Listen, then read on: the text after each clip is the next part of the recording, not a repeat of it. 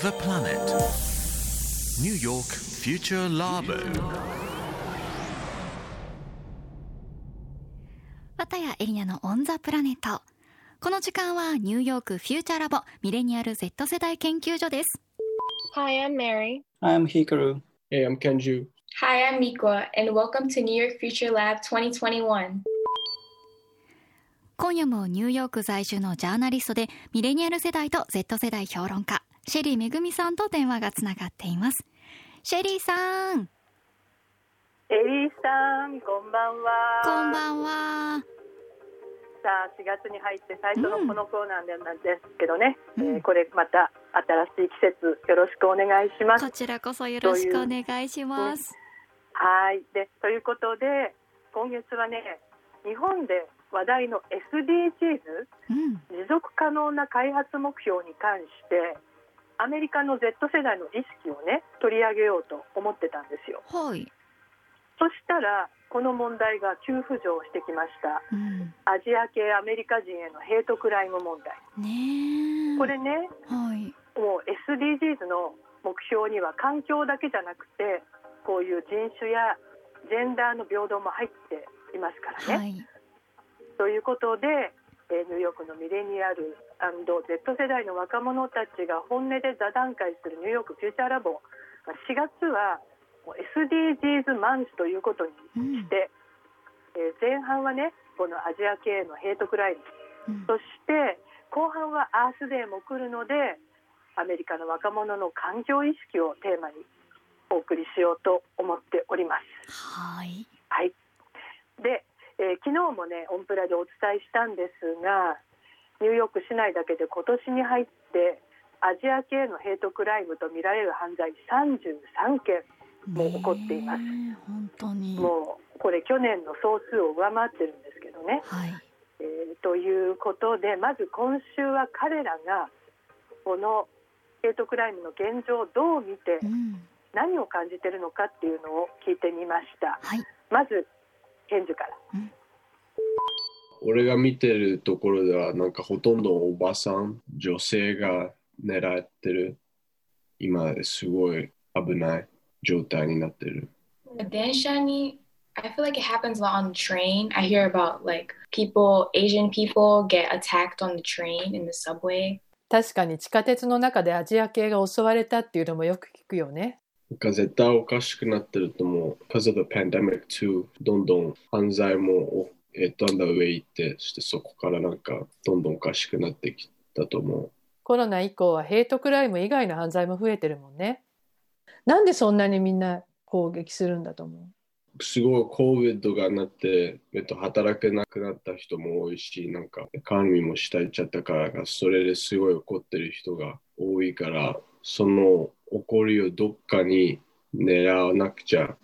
いけない感じがその人たちはするんじゃない？経済が悪くなって失業してその怒りをぶつける先が必要だったっていうことね。そしてトランプがチャイニーズバイルス在任中ずっとチャイナウイルスチャイナウイルスって言ってたのは結構有名な話なんでまあ先導したかと言われればまあそうなんでしょう。So I guess エイジンの人たちを全部まとめてチャイニーズとしてレイシズムだけじゃなくて政府もちょっと The government hasn't been very supportive 人種差別だけでなくちゃんと救済しない政府の責任でもあるとメアリーは思うのね。こういうなんかアジア人に対する、まあ、差別みたいなってのは、まあ、コロナ以前からまあ存在はしていたけどなんか社会的にはもうちょっとこうなんか表面化させてはいけないみたいなまあなんか抑止力みたいなのがあったのがコロナが始まったことによってそれが取っ払われてもう一度その壁壊されたらもうあとはもう逆に差別するのが定着化してしまったみたいな。うーんいやそうかもしれない表面化してきてしまったっていうのがそう行動に実際移してしまっているっていうのがすごい大きな違いなのかなという気はしますよね。ですねおそらくねであの、まあ、彼も言ってたけど昨日もお話ししたようにアジア系の差別っていうのは以前から、まあ、あったわけですよ。長い移民の歴史やアメリカと日本などね ア, メアジア諸国とかなり戦争してますからアメリカはそういう部分にも根ざしているとで、まあ、これれまではでも暴力というよりは職業差別や女性蔑視みたいな、まあ、自分より劣ってるものに対して見下したり笑ったり、まあ、または無視するみたいなね、そういうカジュアルな差別が多かったのが、まあ、だからこそ外にあんまり見えなかったと、外からっていうのもあるし、まあ、ある程度まあ我慢もすることもできたと。ところがまあそれがコロナのストレスとトランプ氏のね、まあ、そういう言葉の影響で噴出して、まあ、今のようになってるっていうのが共通の認識なわけですよ。なんか新しいターゲットになってしまってるっていうのもちょっとあるのかなという気はしました。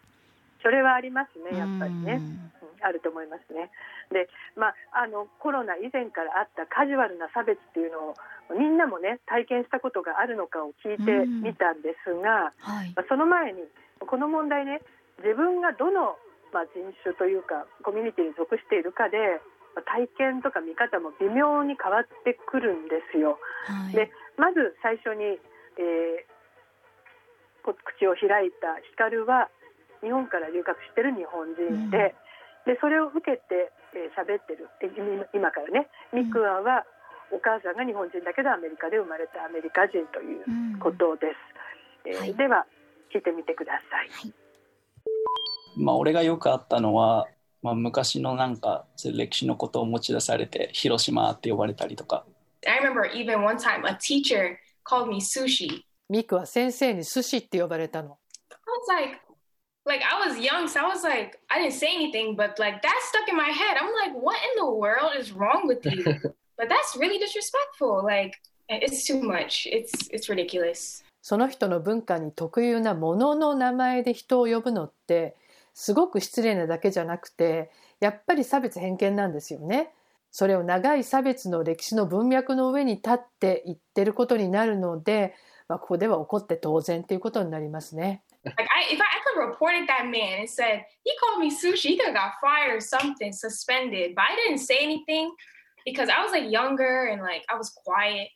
もしこれを学校に届け出ていったら。その先生はクビになるか停職処分になっただろうということなんですが、彼女は若かったしね、おとなしかったので言わなかったそうです。寿司は俺も言われたな。あ、そう。日本のね、寿司とかが今みんなすごい好きでしょ？なんかこっちからすると混乱するんですよね。お前ら寿司好きやんって。だからそれは差別なのか、あの行為なのか、なんかはっきりしてくれよみたいな。でもちょっとなんかバカにされたような感じがする。まあ多分大多数はそういう意味で使ってるんだと思うんですけど、日本にいるアメリカ人にあのハンバーガーとかってステーキとかって呼ぶのと一緒。 If I had said oh hamburger chicken or something like that、oh. stereotype them like that they would have been very upset。 そんな風に呼ばれたらアメリカ人火のように怒るとミクアは言ってますね。いわゆるステレオタイプってやつだからね。寿司は言われたことはこうあんまりないけど、まあ、でもありますね。寿司はありますね。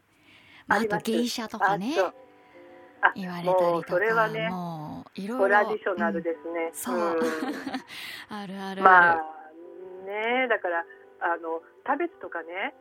差別なのか行為なのかって光が言ってたけどよくわかんない、うんあのっていうのもあるじゃないですか。でもそれ私もう言わないでって言いましたよ。それ私言われるの好きじゃないから、うん、二度と言わないでって。それはね、それはねあの非常に正しいんです、うん、なんでかっていうと、それあのその場ではっきり言わないとね、分かんないからね、自分の中に残っちゃうんですよ、うん、相手も分かんないし自分の中にすごくね嫌なものが残っちゃうので、で、まあ、あのとにかくねこういう本当に普段はそういう感じのステレオタイプ、うん、型にはめるようなね、やんわりバカにするような言い方するんだけど、やっぱりすごく言われた方が傷ついているわけだし、ね、やっぱりあの今言ったように後々まで残ると。で本当にねあのこれ体験したことないと分かんないかもしれないんですけど、自分が生まれた国でね、で自分ではどうすることもできない姿形とか受け継いだ文化を笑われたりバカにされると、自己肯定感にもすごく大きく影響するわけですよ。うんね、でそのまあ背景には長い人種差別の歴史もあるのでなおさらっていうことで、まあ、だから本当にあの言う方も気をつけなきゃいけないしね、これ言ったら傷つくんじゃないかっていうのを考えなきゃいけないし、